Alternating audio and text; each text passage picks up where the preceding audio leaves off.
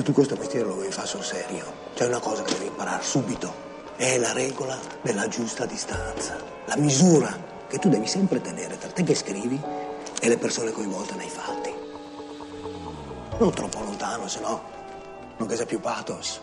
ma neanche troppo vicino. Porca bestia! Perché se il giornalista si perde nell'emozione è fritto.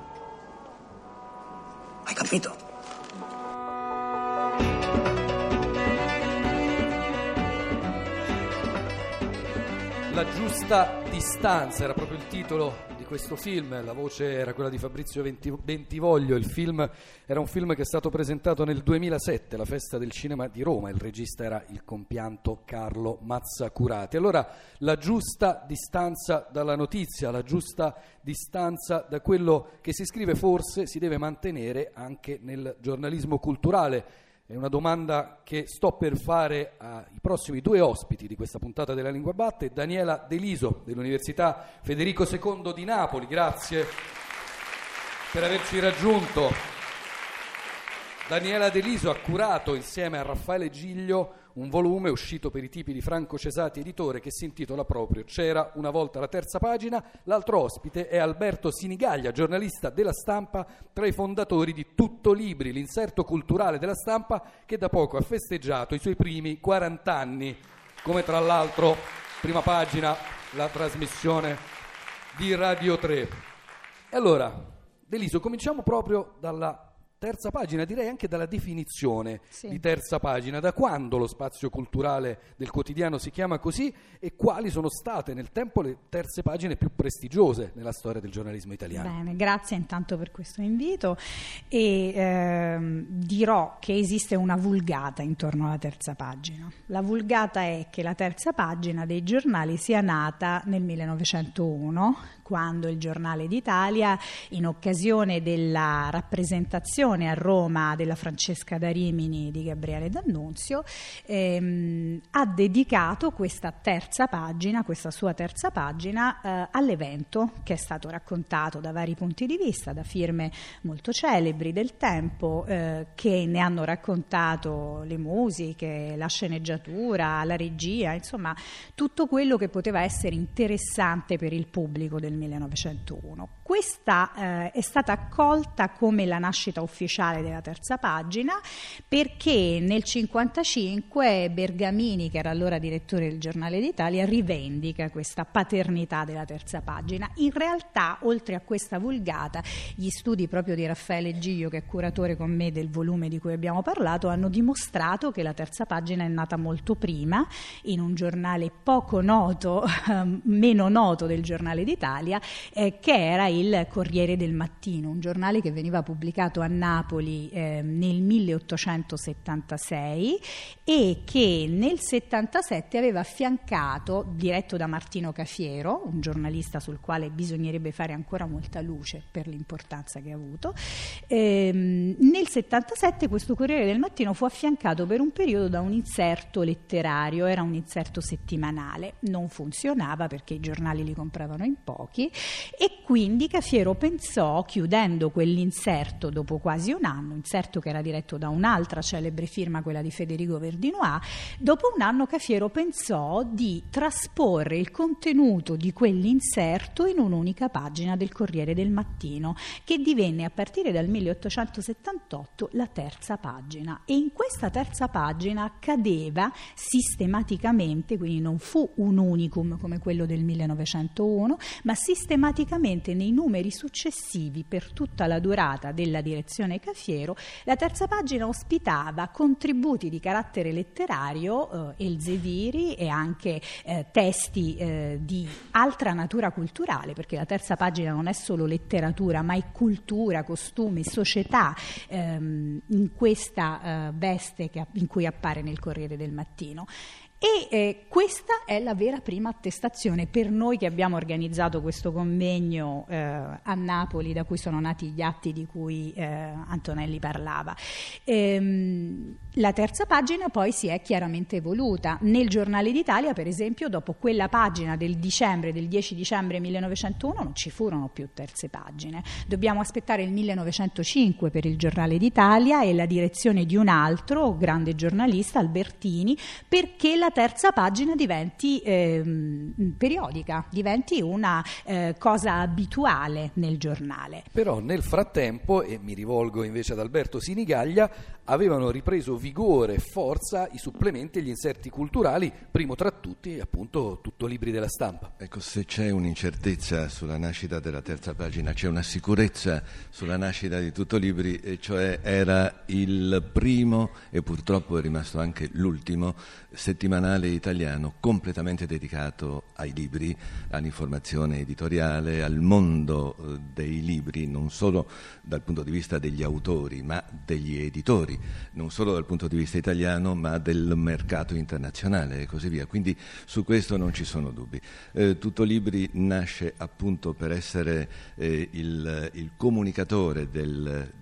l'osservatore di quel mercato e eh, un, una guida alla scelta. Eh, io vorrei, mm, credo di dover ricordare che l'idea non fu una mia idea, ma fu l'idea di eh, tre grandi giornalisti. Eh, Giovanni Giovannini, che è stato un grande inviato eh, della stampa e che in quell'anno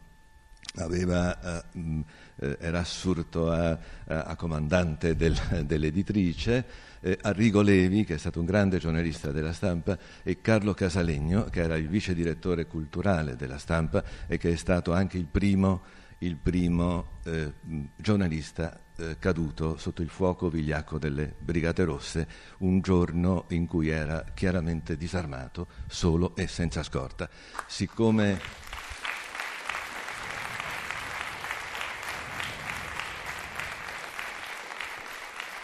mi fa,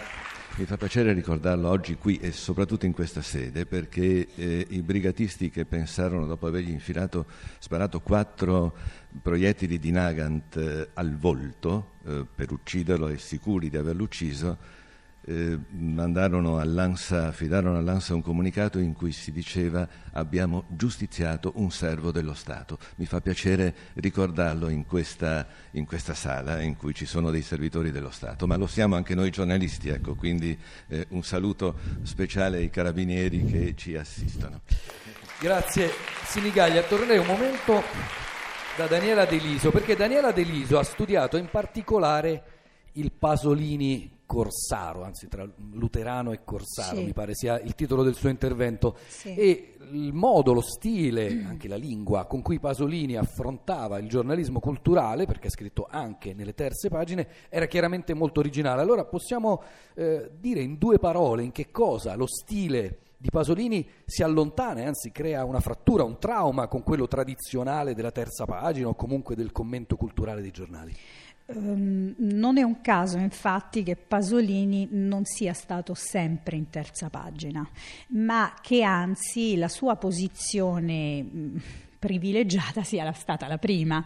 nel senso che eh, io ho analizzato all'interno di questo volume i contributi di Pasolini al Corriere della Sera tra l'altro non uno dei quotidiani o dei giornali che Pasolini preferiva, perché eh, aveva, preferiva soprattutto i contributi in riviste, e, mh, collaborazione molto lunga con le Vie Nuove, per esempio, era stata molto interessante, aveva sollevato problemi di, cara- di costume e di società molto importanti, ma il corsaro eh, luterano eh, è quello che appare invece nel Corriere della Sera. Eh, Corsaro mi pareva una definizione veramente importante eh, perché eh, ci fa capire bene le novità dello stile di Pasolini sui giornali. Il Corsaro era dotato della sua lettera da corsa e questa lettera da corsa gli consentiva di svicolare in eh, luoghi diversi eh, rispetto a quelli che gli erano assegnati. Chi stava in terza pagina sostanzialmente doveva scrivere di letteratura, di cultura, di arte, di spettacolo spettacolo. Non c'è un unico, un solo contributo di Pasolini sul Corriere della Sera che riguardi arte, spettacolo, letteratura. Eh, diversamente da altri, Moravia per esempio scriveva tantissimo sul Corriere della Sera e i suoi contributi erano contributi di carattere letterario. Pasolini invece guarda la società, la sua prosa è una prosa ehm, molto dura, eh, una prosa realistica che attinge ehm, in maniera espressionistica ai problemi reali di cui sta parlando. Eh,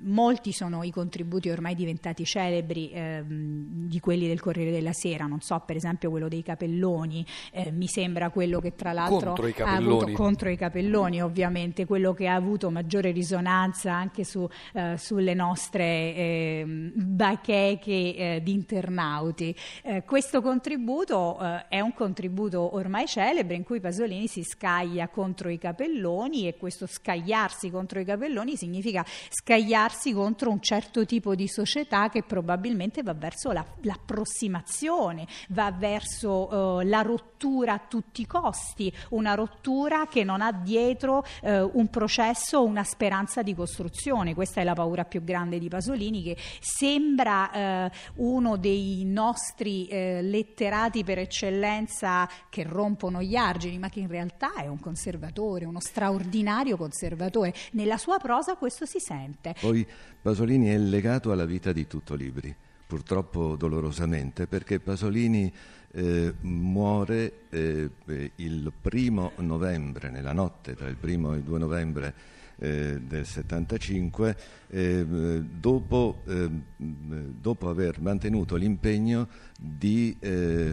accettare una lunga intervista per tutto Libri. Eh, cioè il primo eh, novembre eh, mi chiama per farmi mh, eh, eh, dei complimenti indimenticabili perché mh, facendo, quando nasce un bambino quella telefonata che ti arriva da, oltretutto da una persona come quella ti fa piacere. Ma ehm, mi dice eh, oggi vedrò Furio Colombo, confermo questo appuntamento e ne sarebbe nata eh, non solo una grandissima intervista, molto bella, ma un'intervista rimasta storica per questo doloroso fatto. Eh, la terza pagina è stata eh, la pagina eh, delle grandi inchieste, di grandi inchieste, di grandi scuole d'inchiesta e di enormi e drammatici e importanti e risolutivi reportage dalla guerra del Vietnam, per esempio i magnifici reportage, per non parlare di casa mia, eh, parliamo del Corriere della Sera di Egisto Corrati dal Vietnam.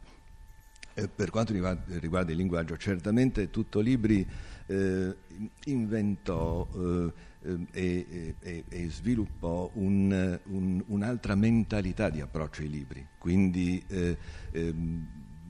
fortemente un senso di servizio, quindi non soltanto recensione, non soltanto intervista, ma semplicemente la bibliografia, tutti i libri della settimana, tutti i libri usciti in settimana eh, senza eh, preoccuparsi di chi fosse l'editore, fosse di estrema destra o di estrema sinistra. Tutti dovevano essere eh, pubblicati, tutti dovevano essere annunciati con un minimo di, di, bibliografia o di riassunto per dire di che libro si trattava. Questo, il, lo spirito di servizio è importantissimo nei giornali. Eh, il, poi una questione di linguaggio eh, eh era fondamentale mh, eh, la chiarezza perché appunto abbiamo sentito prima eh, delle pagine di prosa, anzi un inizio, un attacco scellerato, oggi impubblicabile ma forse già ingiusto per l'epoca a cui si riferiva, si riferiva quella, eh, quella citazione. Eh, il problema di oggi è che si rischia di tornare all'aulico, di tornare al dotto, di tornare soprattutto all'esibizione personale ed è questo eh, co- come l'inseguimento delle mode, i personalismi, i vezzi, il, i troppi io, no? c'è un illustre collega che chiamiamo ciao come sto, eh, bisogna, ecco, quello, quello, andrebbe evitato. Il problema del giornalismo culturale di oggi eh, è anche, forse, cioè, forse, non è un problema. Eh, pensiamo per esempio al successo del domenicale del, eh, del, Sole 24 Ore, pensiamo al successo inatteso e meraviglioso della lettura del Corriere della Sera. Ecco, eh, quando dicevo problema intendo non consideriamo un problema il giornalismo culturale, anzi stiamo attenti che il futuro del giornalismo, eh, non soltanto del giornalismo di carta, è un giornalismo più alto, meno salottiero, più approfondito, più affidabile.